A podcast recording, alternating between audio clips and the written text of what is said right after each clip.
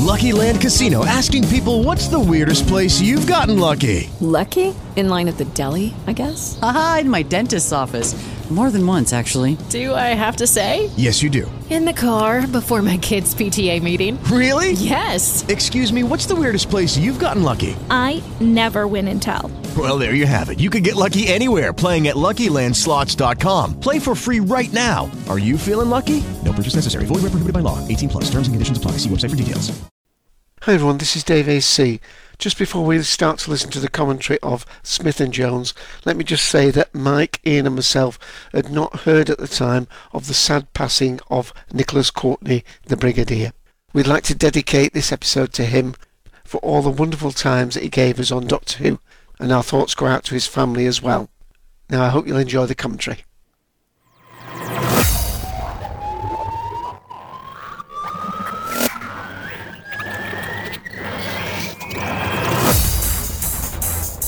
Welcome to the Cult of the Collective Commentary. Featuring Dave AC, the Sixth Doctor, Randolph 4.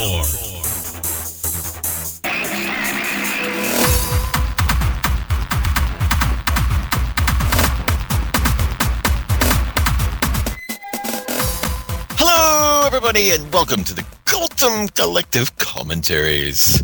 And, as that handsome gent at the beginning said, there's three of us today. Please welcome back to the fold, to the commentary studio, Mr. Randolph, or sorry, Dave, you have to wait in the back for a minute. It's Mike! Hello, Mike. Hello, have you missed me? Yes, we have, but our aim's improving. Yes, I'm glad to be back here. It's good to be back, it's good. Anyway, and also joining us is Dave AC. Yeah, it's the alternate, the B team of the three that rule. Yes, sorry, I was partaking of the, as is our wont, to partake, as I explained on the Goltam Collective today. This isn't so much a commentary, it's just listening to three guys watching TV and drinking.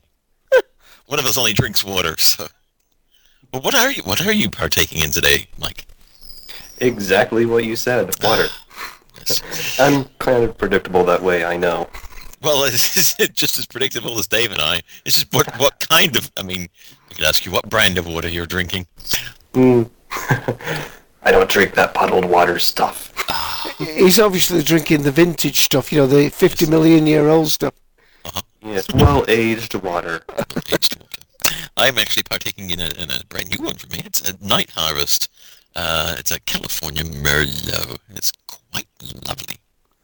Yeah, and you had me worried then, because the only time that happens to me, Mike, is when the nurse says, "Can we have some well-aged water from you, sir?" No, I'm drinking Bandrock Station, Shiraz, Mataro, and it's a nice midweek drink, but unfortunately, I'm drinking it at the weekend. All right, what could bring us three together again? Well, for one thing, we've finished with Jekyll, and... seeing as Mike was a little behind in Jekyll, he decided to duck out and concentrate on school. But what has brought us back? Doctor Who. When you previously left us, we had done a little Christmas special of all the Christmas episodes. But prior to that, we'd finished up with Series 2 of New Doctor Who, or New Who as the kids call it. Or that show with David Tennant. Ooh, ah! Girls! Oh, we are awful. Bet you like us. All right, so tonight, what has brought us back is Smith and Jones.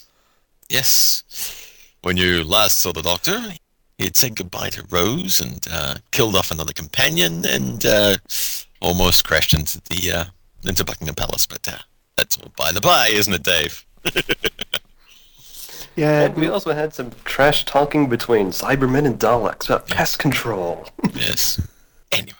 But as we were recording this, of course, Galley is going on, so that's another reason for us to be drinking. We're drowning our sorrows.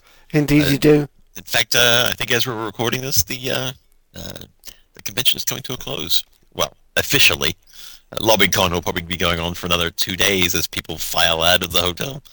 But yes, we should get on with things, gentlemen, and start watching our official BBC copies of Smith and Jones. So if everybody who is listening, both of you, have your official BBC copies of Smith and Jones at the ready, I will count everybody in and say the magic word play, and we will all hit play at the same time. In 5, 4, 3, 2, 1, play. Oh. I still miss this title sequence, I tell you. No, look, it's a rare episode with no cold open. Right into the title sequence. Where's the lightning gun? Oh, hang on, we don't have any. It's that hack, Steven Moffat. Oh, sorry. Freema Agyeman! Yeah. Who's that David Tennant guy? Who's that Freema Agyeman woman? Wasn't she in the last episodes? With the Daleks and the Cybermen? Wasn't she there? No. How is she alive? How does that work? Some wibbly-wobbly timey-wimey. Now, something interesting there with the title. Go on, Dave. I was going to say, this is very reminiscent of the start of Rose, in a way. We start off richly relaunching the series yet again. Mm-hmm. Yeah. There are a lot of parallels between this and Rose. But the interesting thing with the title there that I noticed is that this episode is the very first time the letter J appears in a Doctor Who episode title. Mm-hmm. Yes, if you dig through the entire classic series and all of series 1 and 2 of New Who, you'll never find an episode title with the letter J. Well, until this. I couldn't have lived without that knowledge. Yeah. I'm the trivia master of obscure knowledge. Yes. Oh, there's that marvellous actor we can't pronounce. Oh, no. And that's the marvellous actor whose job it is of Mike to pronounce. Ajoa Ando. There we go. See, I just trip over it. And... Now, there's a man I can pronounce the name of. It's Clive. It's Trevor Lee playing Clive Jones. Yeah. Of course, this is not his first role in Doctor Who. Yeah. Got his sports car and his Dolly Blonde. Ooh. Hello. Hey, it's the Doctor. Yes. For those who don't remember, Trevor Lee was in Mind Warp, part of the Child of the Time Lord series season. He played the guard commander, Frax. Yeah. Lovely boy. If you listen to the voice, you'll recognize him instantly. Because he's just got that lovely resonating voice. Was that Blue Stig? I was about to say, meanwhile on Top Gear. Yes, meanwhile on Top Gear. On classic Top Gear. Yeah. And there's Martha Jones' theme. Yeah. Ooh, shocking. Oh, a bit Mickey Smith, that. There she is. Ah, Roy Marsden, a stalwart of the British TV.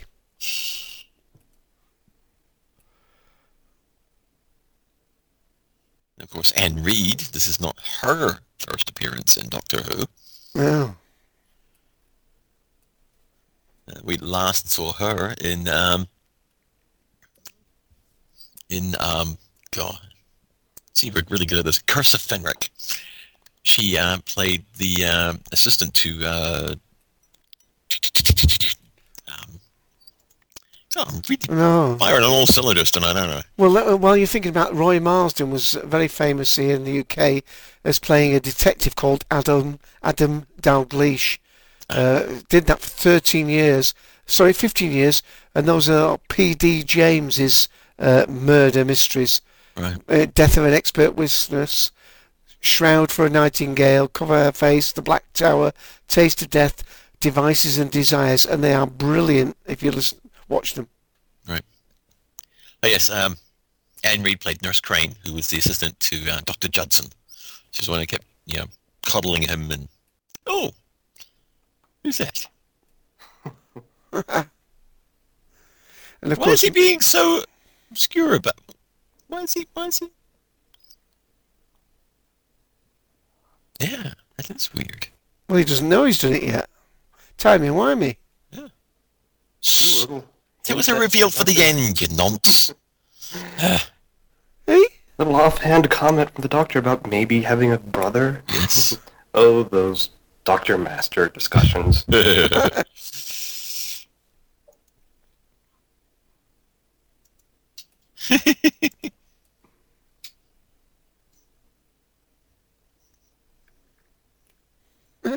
Roy Marsden, been in the New Avengers, Space 1999, Only Fools and Horses, Foyle's War, been in lots of stuff. Mm-hmm.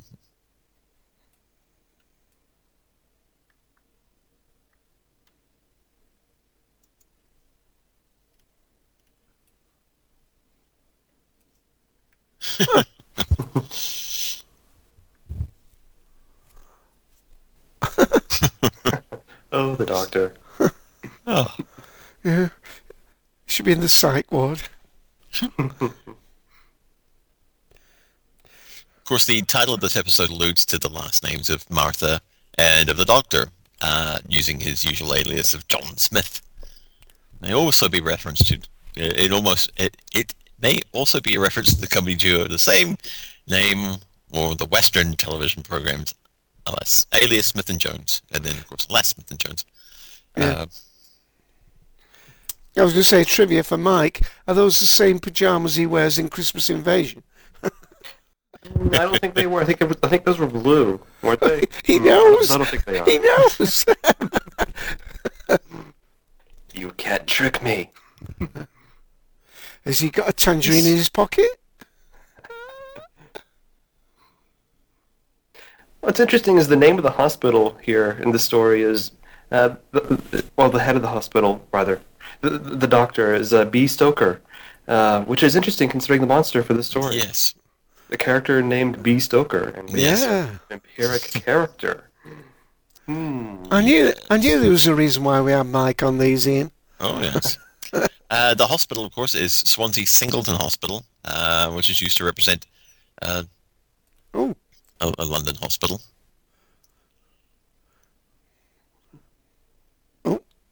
Oh! Suddenly, you haven't been in Doctor Who until you do this sort of acting. The full quote, which I'll read out. We're getting this off the web, folks. So if it's wrong, blame them, not us. Swansea Singleton Hospital was used to represent the hospital for location filming, although the scenes in which the Judoon entered the hospital were actually filmed in nearby Swansea University's library. The university commemorates this annually during Freshers' Week with a Doctor Who display.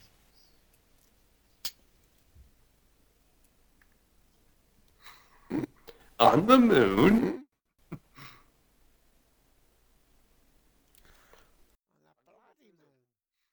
I wonder if there's a rhyming phrase Russell can come up with to test David Tennant's speaking. I honestly swear that he puts that stuff in there just for him to say stuff.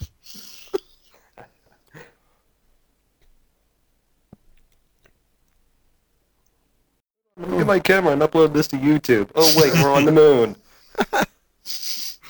Meanwhile, back on the moon. Panic ensues. They're all called Sue. Sorry. Yeah.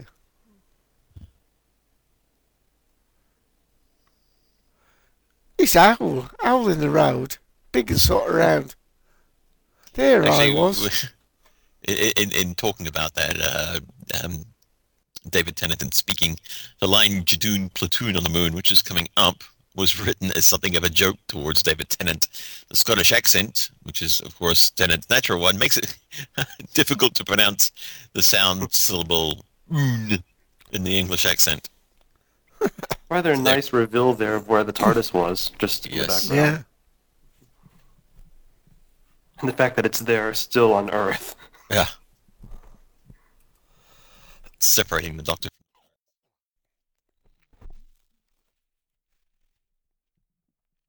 Gives a chance for Martha to show her proficiency. The only one not panicking.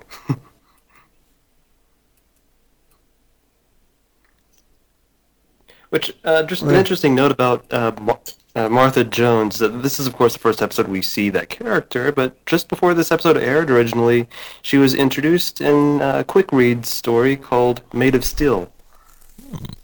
So, Martha Jones was introduced initially in a book. Huh. Hmm. Sorry, go ahead. I was saying, he knows how to pick his companions, doesn't he? Mm-hmm. There's several similarities between this episode and the 11th Hour. Both series openers involve an alien fugitive escaping to Earth and a group of alien police trying to find them. They also introduce a new main companion and see the destruction of the Doctor's sonic screwdriver and replacing it. Mm. They never mentioned about the gravity, did they? I don't think. No. Well, you can't think of everything.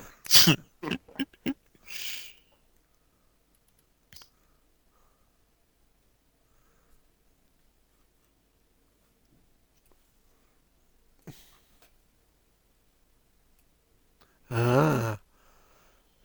She's...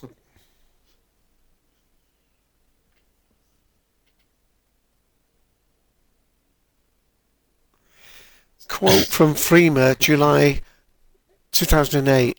I'd like to think there will be more for Martha Jones, because Doctor Who has been one of the biggest experiences of my life, both in terms of my career and in terms of how it's changed my life over the last 2 years. It's an honour. Oh, and here we go. There we go. Explaining Army of Ghosts and Doomsday. Explaining how they managed to be able to cast her without, Yeah.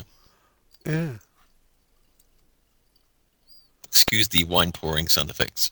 Ooh, drink. Yes, don't mind if I do.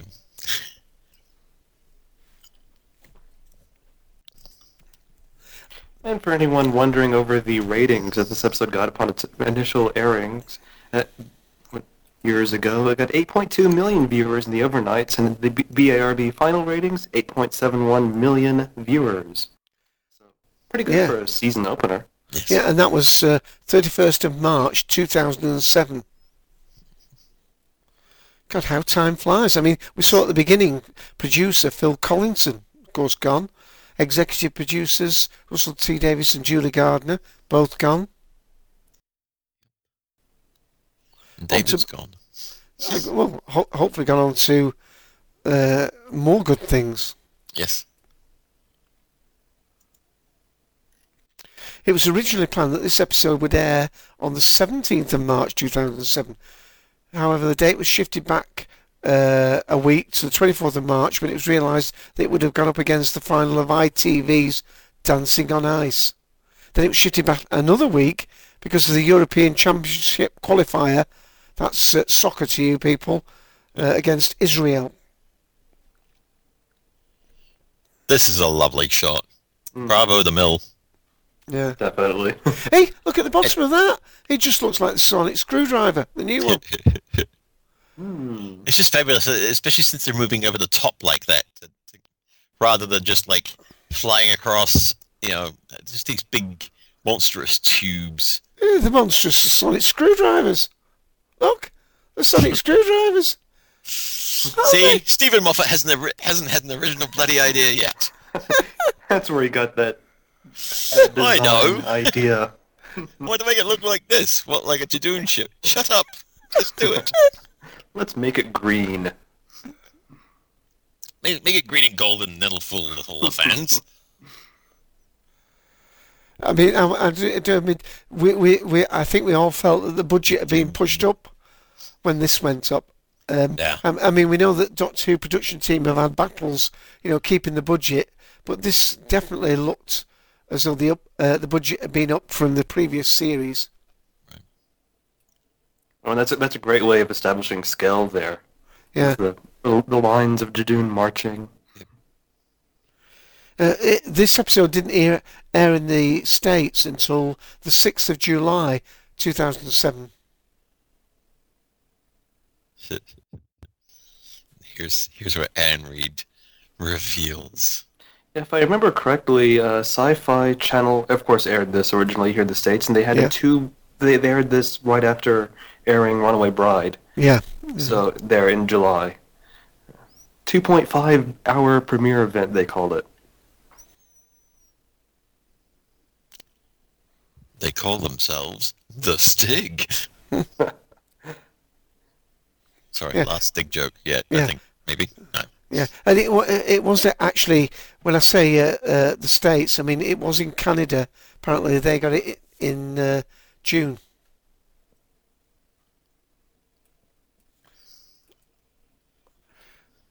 You've got to take a lap in a small car. Was it media? What's the saying, Ian? Yeah. Body strip. In a medium-priced car. It's Michelin stars, Rose. She's beautiful. She is fabulous. This is just lovely. With a bottle of Chianti. And this is even better. Now, I must admit, that threw me. If that had been an aluminium straw, even, it would have looked more high-tech. It's just funny. That, of course, Anne Reid at the moment is... currently starring in Marchlands. March, of course, Ian, of course, brilliant. Which also stars Alex Kingston. And Dean Andrews from Life on Mars and Ashes to Ashes. And they're playing a brilliant... Go on. And? No, I forgot his name. They're both from Jekyll. Yes. Dennis Lawson. Yeah. Ian and myself can't recommend Marchland's highly enough. Brilliant. Yes. But yes, she's playing a pivotal role in that one. Oh, no, they're not Sontarans. Ho-fo, cho, ho-fo, mo, cho.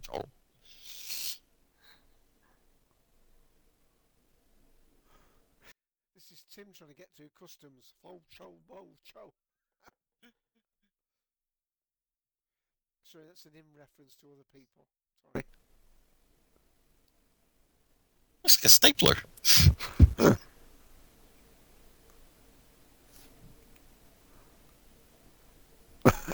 Well, that was quick. I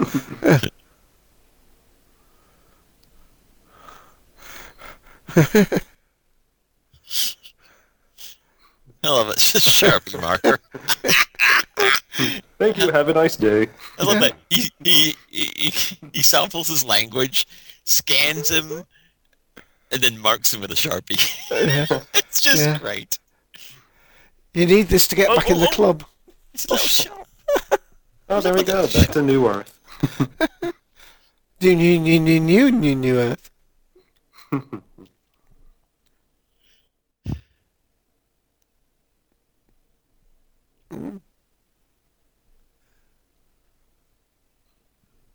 H2O scoop. And did we notice, wasn't the rain going upwards when it came? Yes. Yes, it was. I thought they were very effective, those uniforms. Absolutely brilliant. Of course, the same thing that they did on the Hungry Earth. Basically, they put masks over them, so they only have to actually have the effective head for one of the characters. I think they actually had two working animatronic heads. And all the rest were just the helmets, which is great. I mean, which is something that's been repeated with a lot of the monsters. For example, the Silurians. Yeah. That's why they had their battle masks, so that they didn't have to make up so many extras, which is a great idea. It's quite effective, I think. And they did that with the Ood, didn't they, as well? They only had a couple of the Oods that the eyes would blink and so on. Yeah. Of course, events here were actually mentioned later on in Series 4 in Turn Left. Mm-hmm. In which, instead of the Doctor showing up to take care of this, it was Sarah Jane, Luke, and Maria and Clyde. And they were all killed. And of course, that was the alternate timeline without the Doctor. Yes. Yeah. And that was a lovely effect with the gun. I mean, they didn't just do the normal negative effects or anything. Sonic.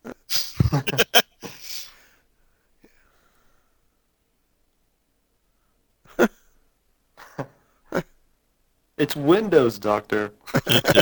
Oh. No, I think it's Linux. I think it's Linux, Mike. Probably.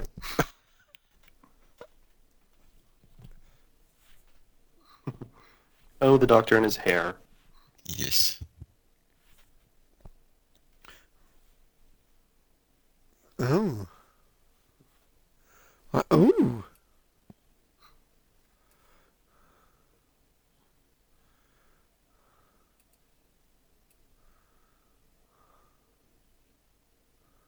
Oh dear. Actually, a little bit of a an aside to Mike's comment earlier. Mrs. Finnegan, of course the Plasmophore, is found drinking Mr. Stoker's blood. Mr. Stoker was intended by Russell T. Davies to be a reference to the character Mr. Stoker in the 1989 series Children's Ward. However, the design department saw this as a reference to Bram Stoker, author of Dracula, so the sign B. Stoker was replaced on the office door during production. Apparently. And another thing we haven't quite mentioned yet is the, of course, it's Nick Briggs doing the voice of the Judoon. Of course, yes. Need a monster? You call Paul Casey. You need a monster's voice? You call Nick Briggs. Yep. Call Nick Briggs and his sound equipment. Hey, it's Doctor Who, and we're running down corridors. Where's your car? He's running through his car. It's a racing start. Sorry, if you don't watch Top Gear, you'll not get these references, sorry.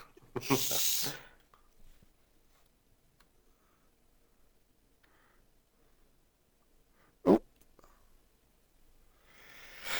The music there, the refrain from the music is also from the trailer for this series, which is on one of the soundtracks, a track called All the Strange, Strange Creatures. Yeah, it's got quite a slight reference to the new theme as well, like that running. Yeah. Because when we first, the new one when it came out, we all thought it was a bit samey, but it actually works well for a situation like that. Ooh, nice effect there. Yeah. Radiation. I just love the little zip, the top of his zip going. Mm. Radiation killing the Doctor? That'll never happen. No, never. And he was behind the gun, so he only got a tenth of that. Oh. Again, this was one scene I didn't particularly like. I thought it was Russell T. Davies taking the mick again. See?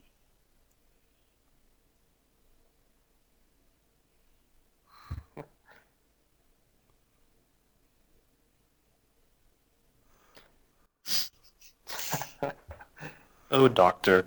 Yeah. Mm.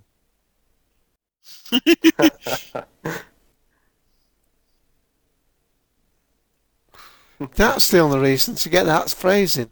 Yeah, barefoot on the moon. No, they're called Stigs. Did you listen? Did you read the script?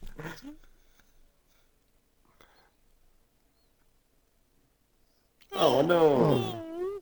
Sonic screwdriver. And there it's gone.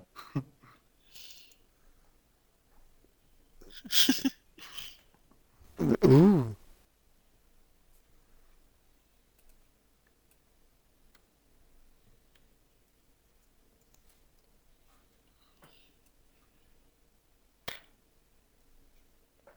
Ooh.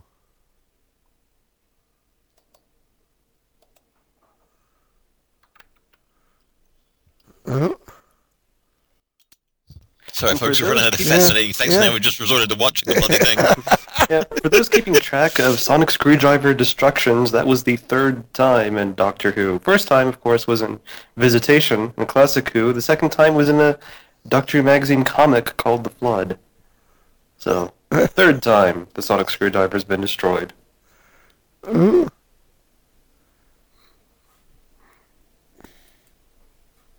One Stig remains. One Stig to rule them all.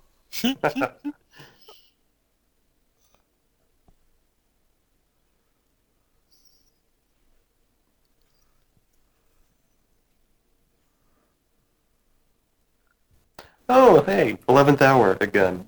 When Amy has the doctor handcuffed to the radiator. She's calling for backup, apparently, but not. Yeah. Now, I can't remember whether you guys have mentioned it, because I'll listen to every word you say, but this is the first episode not to have a pre-credit title sequence. Yes, I noticed that. Since the 9th Doctor episode, Rose. Yet another similarity to the Rose one. Mm-hmm. The next series opener, Partners in Crime, would also have no pre-credit sequence. And, of course, another parallel to Rose is that since this is introducing a new companion, we sort of see the story through that character's eyes. We see it from their perspective. So we're not focusing on the doctor, but rather the companion. Yeah, and I think that is great, Mike. Thanks for picking that one up, because in some cases, I do remember in the first series, Rose, it was almost becoming Rose's adventures with the doctor, not the doctor's adventures. But I think this time they limited it more to this first one or two episodes. Yeah, it was really through the beginning of the Lazarus experiment that it was shifted from Rose, Martha's perspective to them being equal, when the doctor actually accepted her as a companion.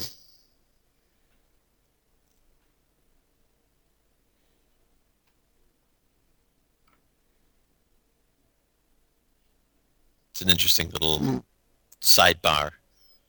The doctor didn't think to do something like that, and something he notes the compassion. That. One thing I've noticed from what I've read about Russell, about the way he crafts a character, especially a companion, is there are certain tests that a companion has to pass. And if you watch this, there are certain things that Martha Jones does throughout this episode, which are tests for the companion. That was one of them. She showed compassion that the doctor wouldn't have, shown. And he notes that. You can tell by the look on the doctor's face. Yeah. She closes his eyes. The fact that she, the way she approaches this whole thing from a very logical standpoint, and There's always certain things, I think I brought it up before, in Partners in Crime, there is a reporter in there who was, in the original story, was supposed to have been the companion. At least she was given the name of the failed companion when they changed who the companion was going to be, of course. And they made her fail. He made her fail. He got rid of this character that had been lurking around in his subconscious and basically destroyed her by making her fail in what she did. So it's interesting to see Martha pass the tests. I actually think this is one of her strongest episodes, which is not really auguring well for the future, but in here I was quite happy with her performance.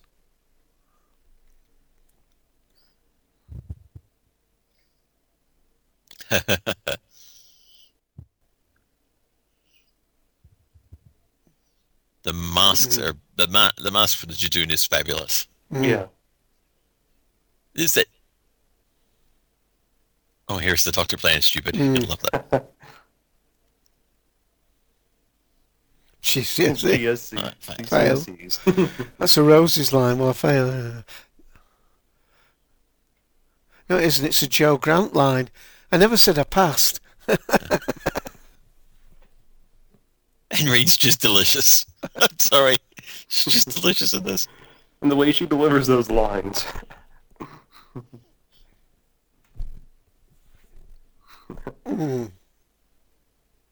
Oh, God.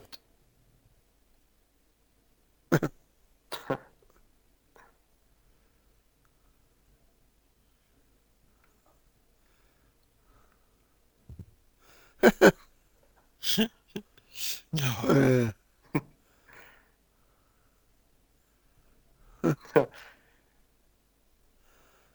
It's it.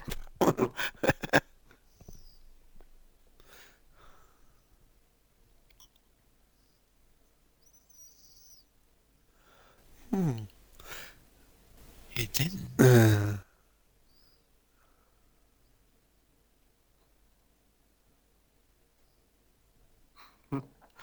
Reinhardt. Ooh. Ooh. Cake. Cake. Not pie. Oh, no. Oh, banana milkshake. A banana joke in a non-Steven Moffat story? What's this? It must be the girl in the fireplace. Yes, of course, the Doctor facetiously asks for a banana and says he has one of these fascinating facts I'm reading from the internet. He previously mentioned that fruit in The Doctor Dances and Girl in the Fireplace. I wonder why.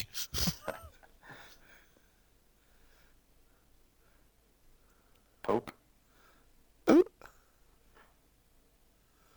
Ooh, naughty girl. How he traces a contact. Compensation. Is it $1,000,000 credits, Mr. Copper? It's a bendy straw and all.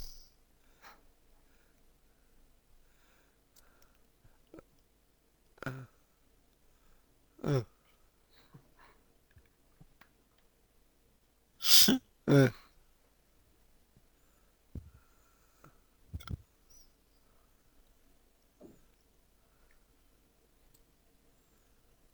Oh.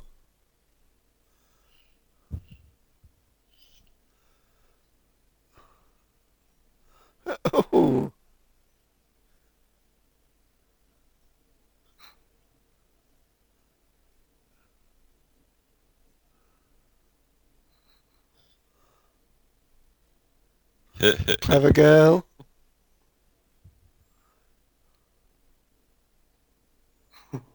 Wait a minute. Again, another test. She passed. Mm-hmm.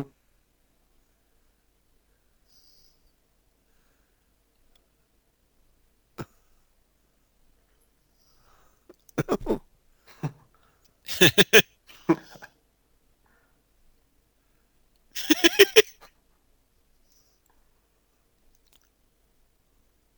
She's interesting. She says the bite of a plasmor, but she's using a bendy straw.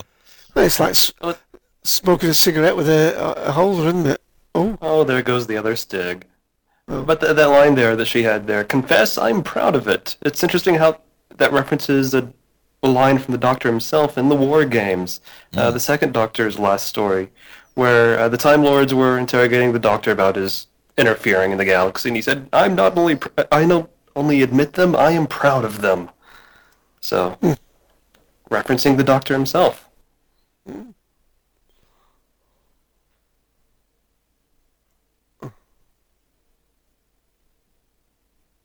Oh.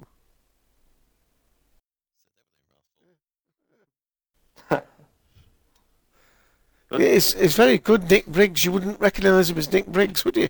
No. We're not going to fix this. We're just going to leave. Wasn't there? I seem to remember there was some talk at the time about these sort of butch kilts these guys are wearing, wasn't there? And this sort of leather gear. All the leather and machismo. Wow.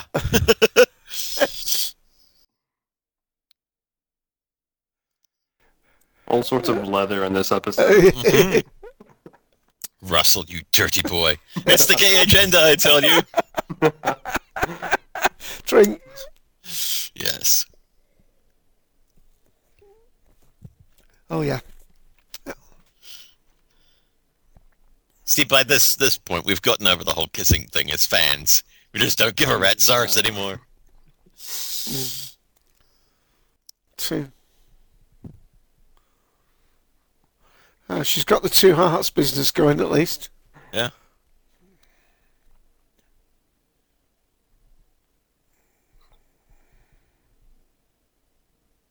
And of course, she gives her last breath to save the Doctor. Test passed. Mm-hmm. Uh-oh. And he hasn't got his sonic screwdriver either. Oh, hey, 11th hour again. No TARDIS, no sonic screwdriver. Who the man? Never saying that again. Shocking. Indeed. Come on, we need it to rain. Boogie, boogie, boogie.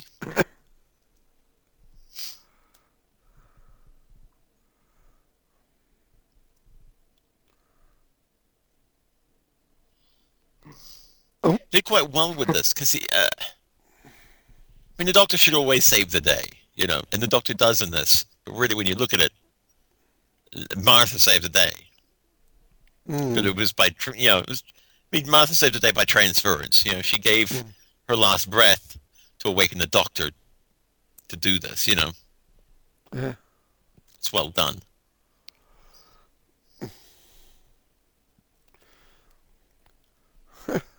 Although I'm not quite sure what this accomplishes. I'm sorry, Russell, but carrying her, which is expending even more oxygen. He's supposedly going down to a lower level. Or he's going to somewhere where there's a window, maybe. I don't know. For what purpose? No, there should be some oxygen tanks somewhere.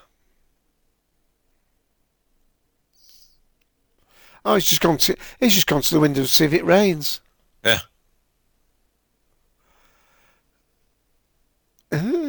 Raining on the moon, Judoon. Oh. And there's Goo Goo. Which, how can you not enjoy saying that name all the time? Goo Goo. Goo Goo Mabethera. And of course, we see more of her later on. Yes. In a nice dress, actually, later on. In one of my least favorite episodes. Mm-hmm. But anyway, what do you do? And there's the idiot Doctor. Well, I told him you can't do this. Oh, playing up the hero role. There he goes. Well. Oh, TARDIS. Wait a minute. It was there a second ago.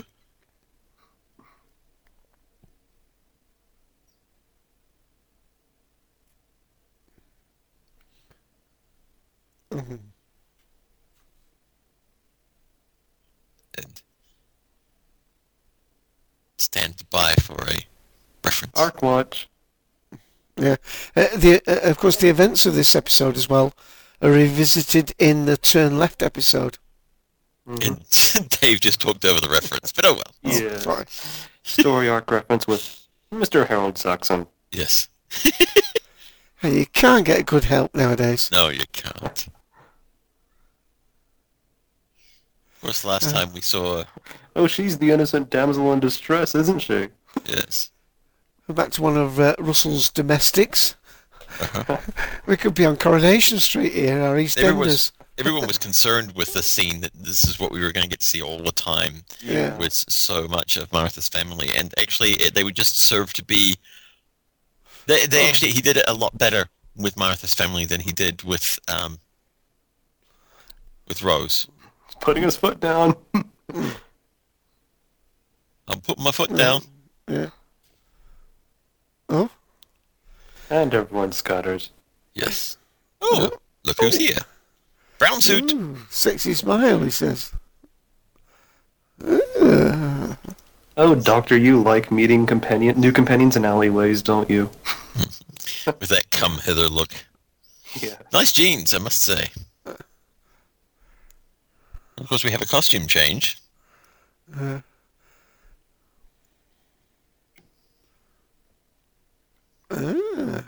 what's that on the wall? Vote Saxon. Oh, I didn't notice that. I must admit. What? No, it was only when it was pointed out to me. Ah.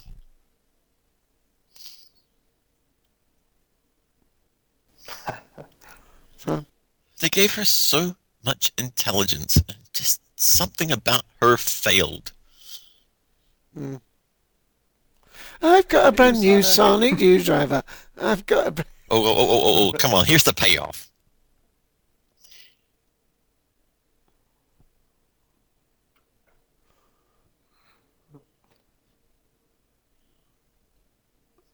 Ooh, that got Rose. The doctor said. Yeah, that's what he said to Rose. Here we go. Payoff. Which remember the good thing earlier in the episode. The wonderful thing about this is that you see that scene at the beginning, and then with all the action going on, you kind of forget about what happened at the beginning. Yeah. Very opening scene. And then you're reminded of it right here. She's just lovely. And seeing the TARDIS come and go like that, it's just... Yeah. I mean, you even managed to land it at the same angle.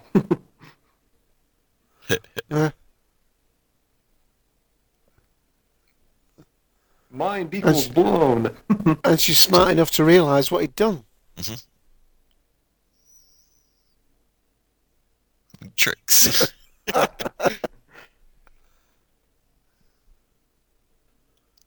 And of course, this next bit coming up was suggested by David. In other words, I fancy you.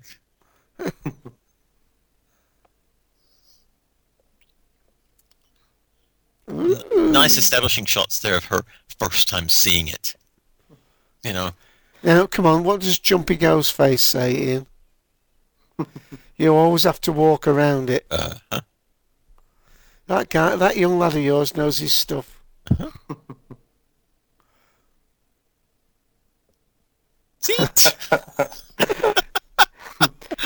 That was suggested by David.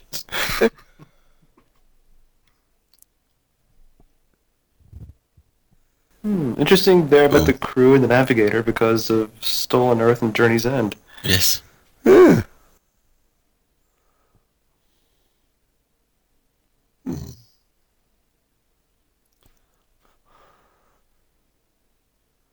Oh, over it now.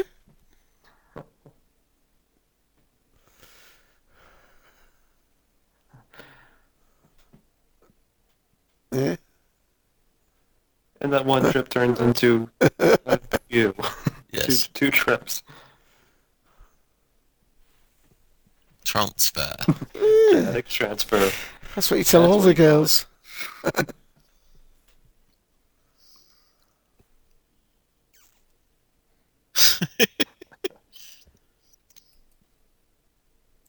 Liar. I think that's what you say now. Yeah. It's interesting the thing about that scene right there is sort of backwards in a way, and Partners in Crime with Donna and the Doctor. So the Doctor's saying he just wants a mate. Oh, and of course mention of the helmet regulator. Yay! Yep. Oh. Oh, a bit bumpy.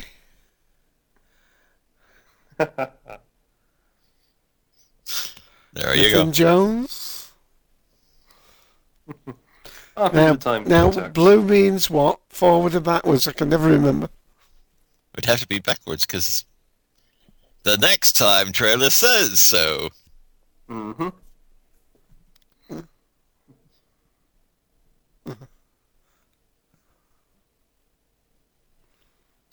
Mm-hmm. Interesting episode. I don't really know.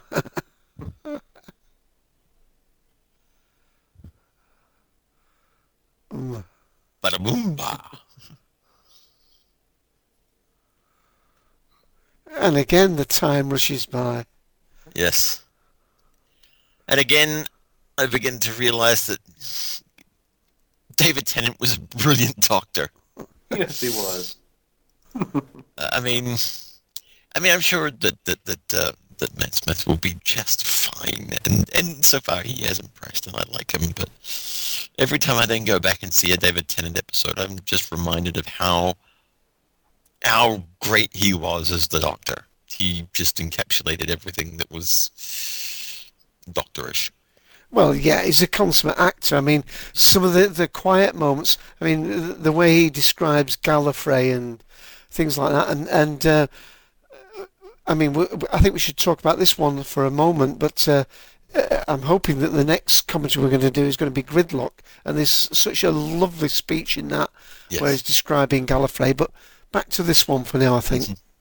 And of course, some of those lines are lifted from the Sensorites first Doctor, but mm-hmm, we'll get to that. Yes.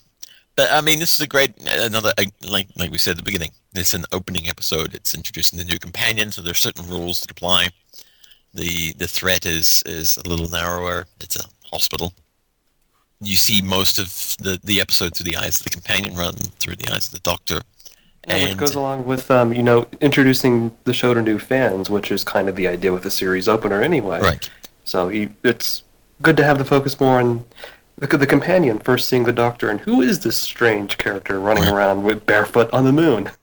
And it also works from a fan perspective too, because it gives us fans the opportunity to sit there and go, yeah, what's she gonna think next? The little bits. I love a little shop. Yeah, we know what that's referring to, and there's so much stuff sprinkled in there of if you're brand new, if somebody said, oh, did you watch Doctor Who last series? And I'm like, no. Oh well, this new companion come on, you should watch it. People can easily come into it right then and there. Absolutely. The whole time and space. She's seen the TARDIS in one position disappear, and then of course it appears down the road from the pub. So there's it travels in space, and of course then he goes on to prove the link between the beginning of the episode and the end, where he time travels. So when you look at it, it encapsulates everything. There's the Doctor, things that he can do, sonic screwdriver, time and space, bigger on the inside, as Liam would say. And you got to go out and look at the TARDIS again and come back in and go, it's bigger on the inside. You just have to do it. Yeah. And Davey didn't do it, but he loves her anyway. Yeah, one thing, I can't remember whether you guys talked about it, but the Judoon leader... Judoon, yeah. Paul Casey played that part, and he's been the cyber controller, the cyber leader. He's played an Auton, a Sliveen, an Ood. He was in Sarah Jane Adventures. He played the alien blowfish. That was at Oix. Yeah, on Torchwood. Like you said, certain people you come back to. Yeah. His list of appearances in Doctor Who go from Rose all the way to the Pandorica opens. So brilliant. If you need an alien, you call Paul Casey. If you need an alien voice, you call Nick Briggs. Yeah, they go together. Yes, basically. I bet they sit around at the pub for hours. So, which alien are you playing next? Oh, you're playing that? Oh, that means I have to do a new voice. Yeah. Oh, okay. Do they know what kind of voice they want for it? I don't know. But I've got a march like this. And it fairly whipped along. I mean, I don't think there's any flab at all in that. I mean, I'm a real fan of the class, what is now known as the classic series. But even I will admit that the speed, I mean, everything was slower than on TV, but there was an awful lot of padding maybe in certain episodes. They were dumber back then. That's why. Oops. Touché. But this one fairly rocketed along. What did you say the time was, Mike? 44 minutes? 44 minutes, 25 seconds to be exact. Wow.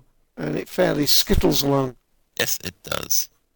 The Appreciation Index, according to Barb, the episode was seen by 8.7 million viewers and was the 9th most popular broadcast on British television that week.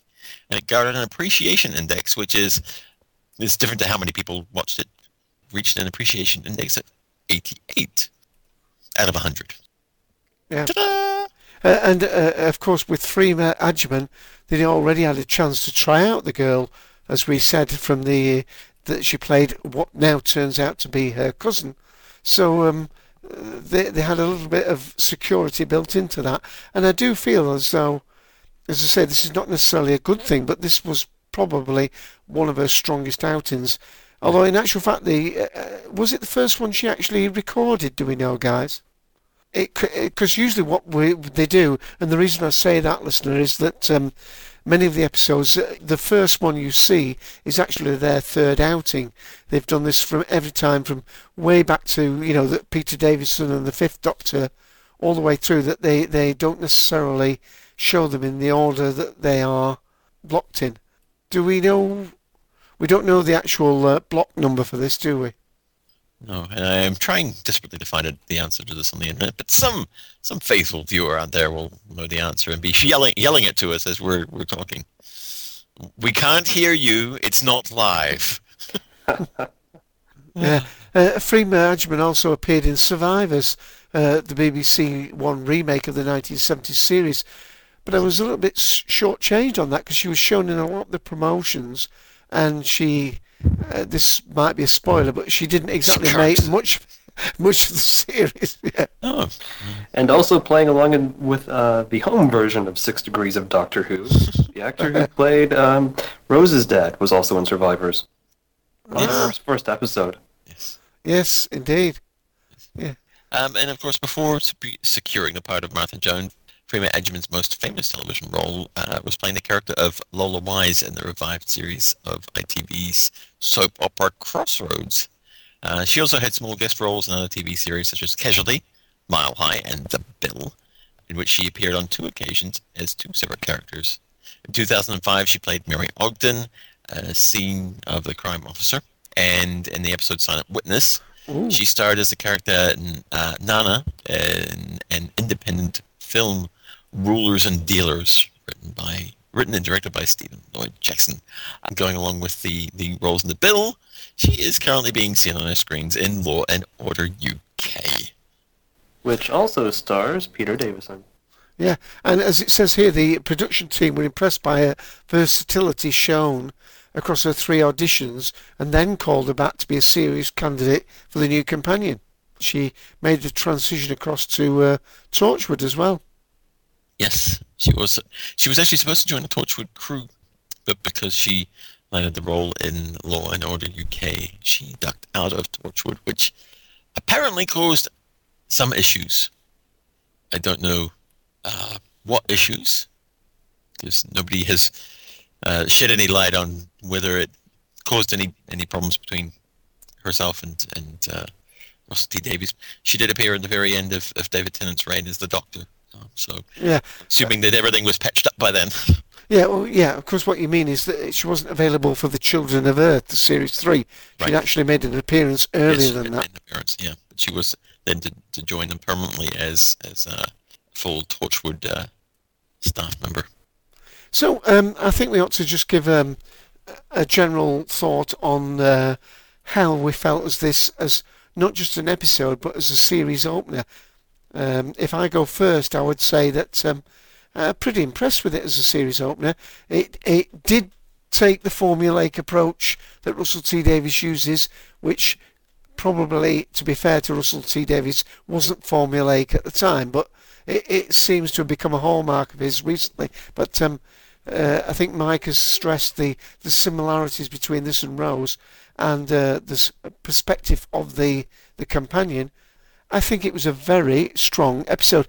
In fact, perhaps Rose was a stronger episode. I don't know what you guys think, but it was certainly a successful opener, and it looked as though the series was well set. And I think it wasn't the fact that Freema Agyeman dropped down a level from this. It's just that she didn't go up a level from it, if that's not an Irish way of putting it. Right. I see what you mean. It is a good, it's a nice little outing. Again, it follows all the rules of what we've come to expect of introducing the series again, introducing a new companion, introducing the Doctor to the companion, etc., etc. And Martha Jones has a really good start in this. Unfortunately, it never goes further. Mm. And that's the problem with the character. It's not a problem with Freema. Freema is gone on to, of course, I've watched her in Law and Order UK, and she's a fine actress. She's able to play different levels.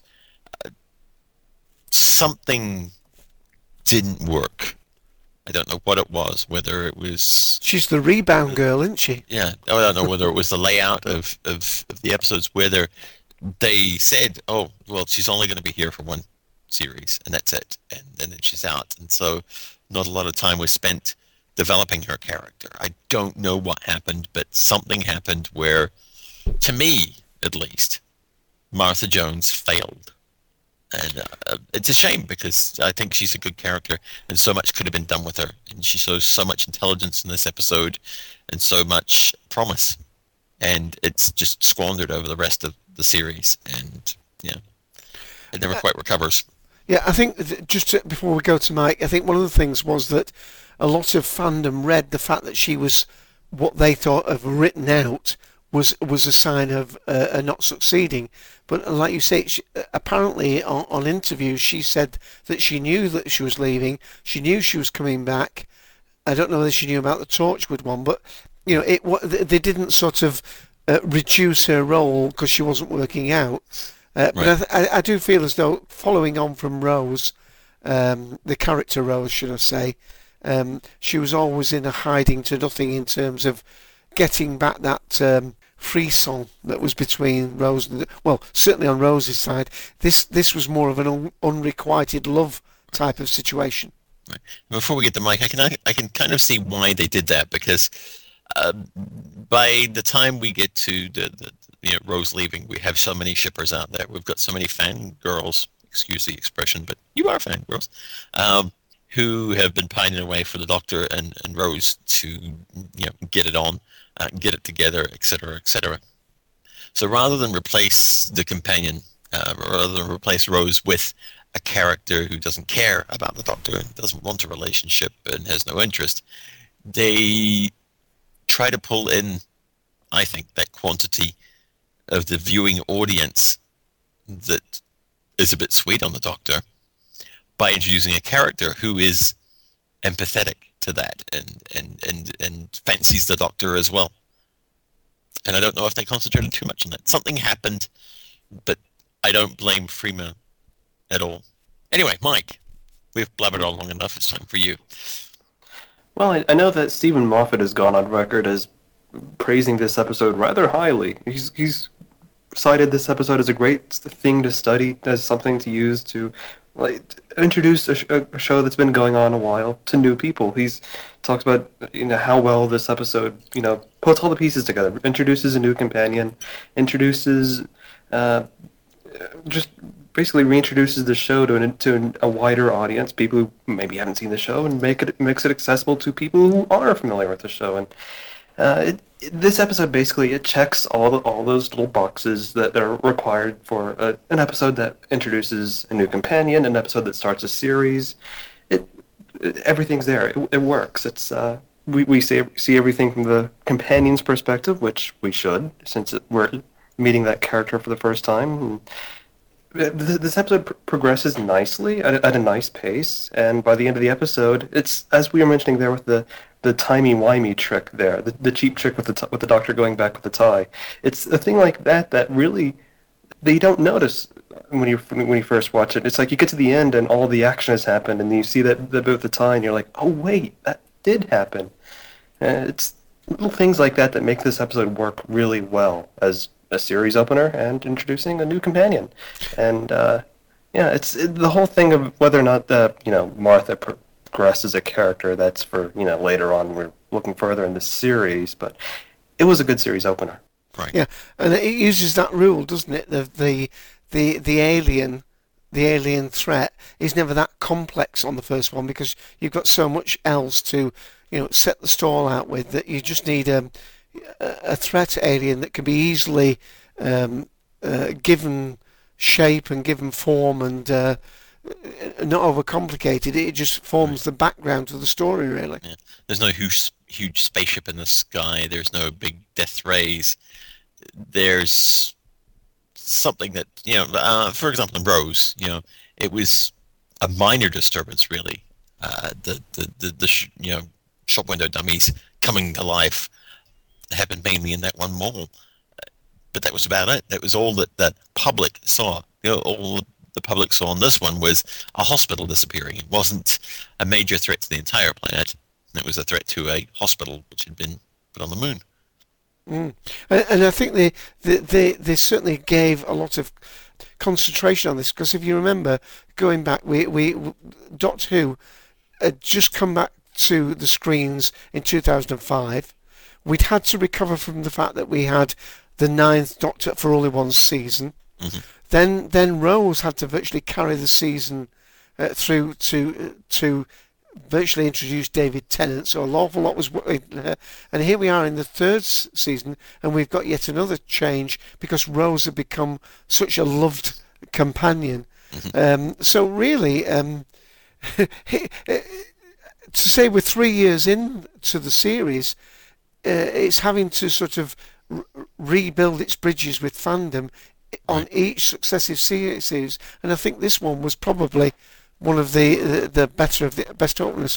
I think one of our collective, Dan Skeptical, I think he's quite a really big fan of this episode. Right, it is. I mean, and Stephen's right. This does, like I was saying, it hits certain notes, and you could just bring somebody in on this episode, and they could actually watch the rest of Doctor Who without too much, backstory. Yeah, something interesting looking forward to Series 6. It's interesting that the opening two-parter there, it's the first time in Modern Who where we're not either introducing a new incarnation of the Doctor or a new companion. We're starting off with the same Doctor as before and the same companions as before, so we can focus on the story as opposed to introducing new characters. Yes. And that was Series 6 before that happened. Wow. Mm-hmm. Yeah. Yeah, so it's a bit of a bumpy road, really, when you look at it over the years. But then again, when you look back at Classic Who, we had those moments as well. When you look at the changeover from Davidson to, from Tom Baker to Peter Davison, it's very, very rocky. We've got companions coming and going within those couple of years. We've got Romana leaving, and then the Doctor regenerating, and then Tegan arriving, and then Nissa arriving, and yeah. Although the first Doctor had the most companions so far, so it was most common with him. Yeah. Well, we've got to leave the quote to Ian, haven't we? What's the quote in? Change? Change, my dear. But it seems not a moment too soon.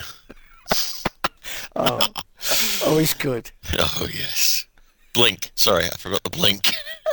Yes, one day I hope to do that for Colin Baker, and he'll probably just turn around and slap me and go, "What the hell are you going on about, boy?" But yes, I always add the blink. Because for anyone who doesn't know, the reference to that, of course, is the Colin Baker Years video that came out. I don't even think they've released those on DVD anymore, where they had the Doctor sit down and talk about their episodes. They showed the sequence where Peter regenerates into Colin, and... his first lines is the Doctor. And he says, "I just wish I hadn't blinked. There was that one blink there. I wish I hadn't done that." And so I always throw the blink in there. Anyway, I've had too much wine and I'm rambling. It's not half as bad as Peter Davison in his Fifth Doctor said. I did some of my best acting at the end of the Caves of Androzani, and all anybody was doing was looking down Perry's cleavage. Yeah. Just I know I was. Sort of like with Sylvester McCoy, people say his best acting was when he got shot in the movie. Oh, come on. We're fans, guys. Yes. All right, that about wraps it up for us. All the rest would just be drunk and rambling apart from Mike, who'd be the only one making sense, and we can't have that. No. So, it's goodbye from Mr. Randolph. It's goodbye from Dave AC. And it's goodbye from him. That's me. Is that you? Oh my word. Just play the theme.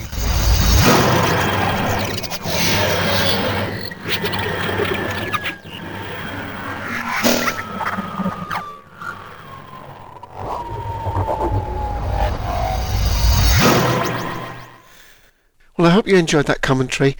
Just to remind you that on Sunday the 27th of February 2011... the Goltam Collective will be doing a tribute to the Brigadier on Talk Show ID 54821 at 2 p.m. Eastern Standard Time. With the Lucky Land Slots, you can get lucky just about anywhere. This is your captain speaking. We've got clear runway and the weather's fine, but we're just going to circle up here a while and get lucky. No, nothing like that. It's just these cash prizes add up quick. So I suggest you sit back, keep your tray table upright, and start getting lucky. Play for free at LuckyLandSlots.com. Are you feeling lucky? No purchase necessary. Void where prohibited by law. 18+ terms and conditions apply. See website for details.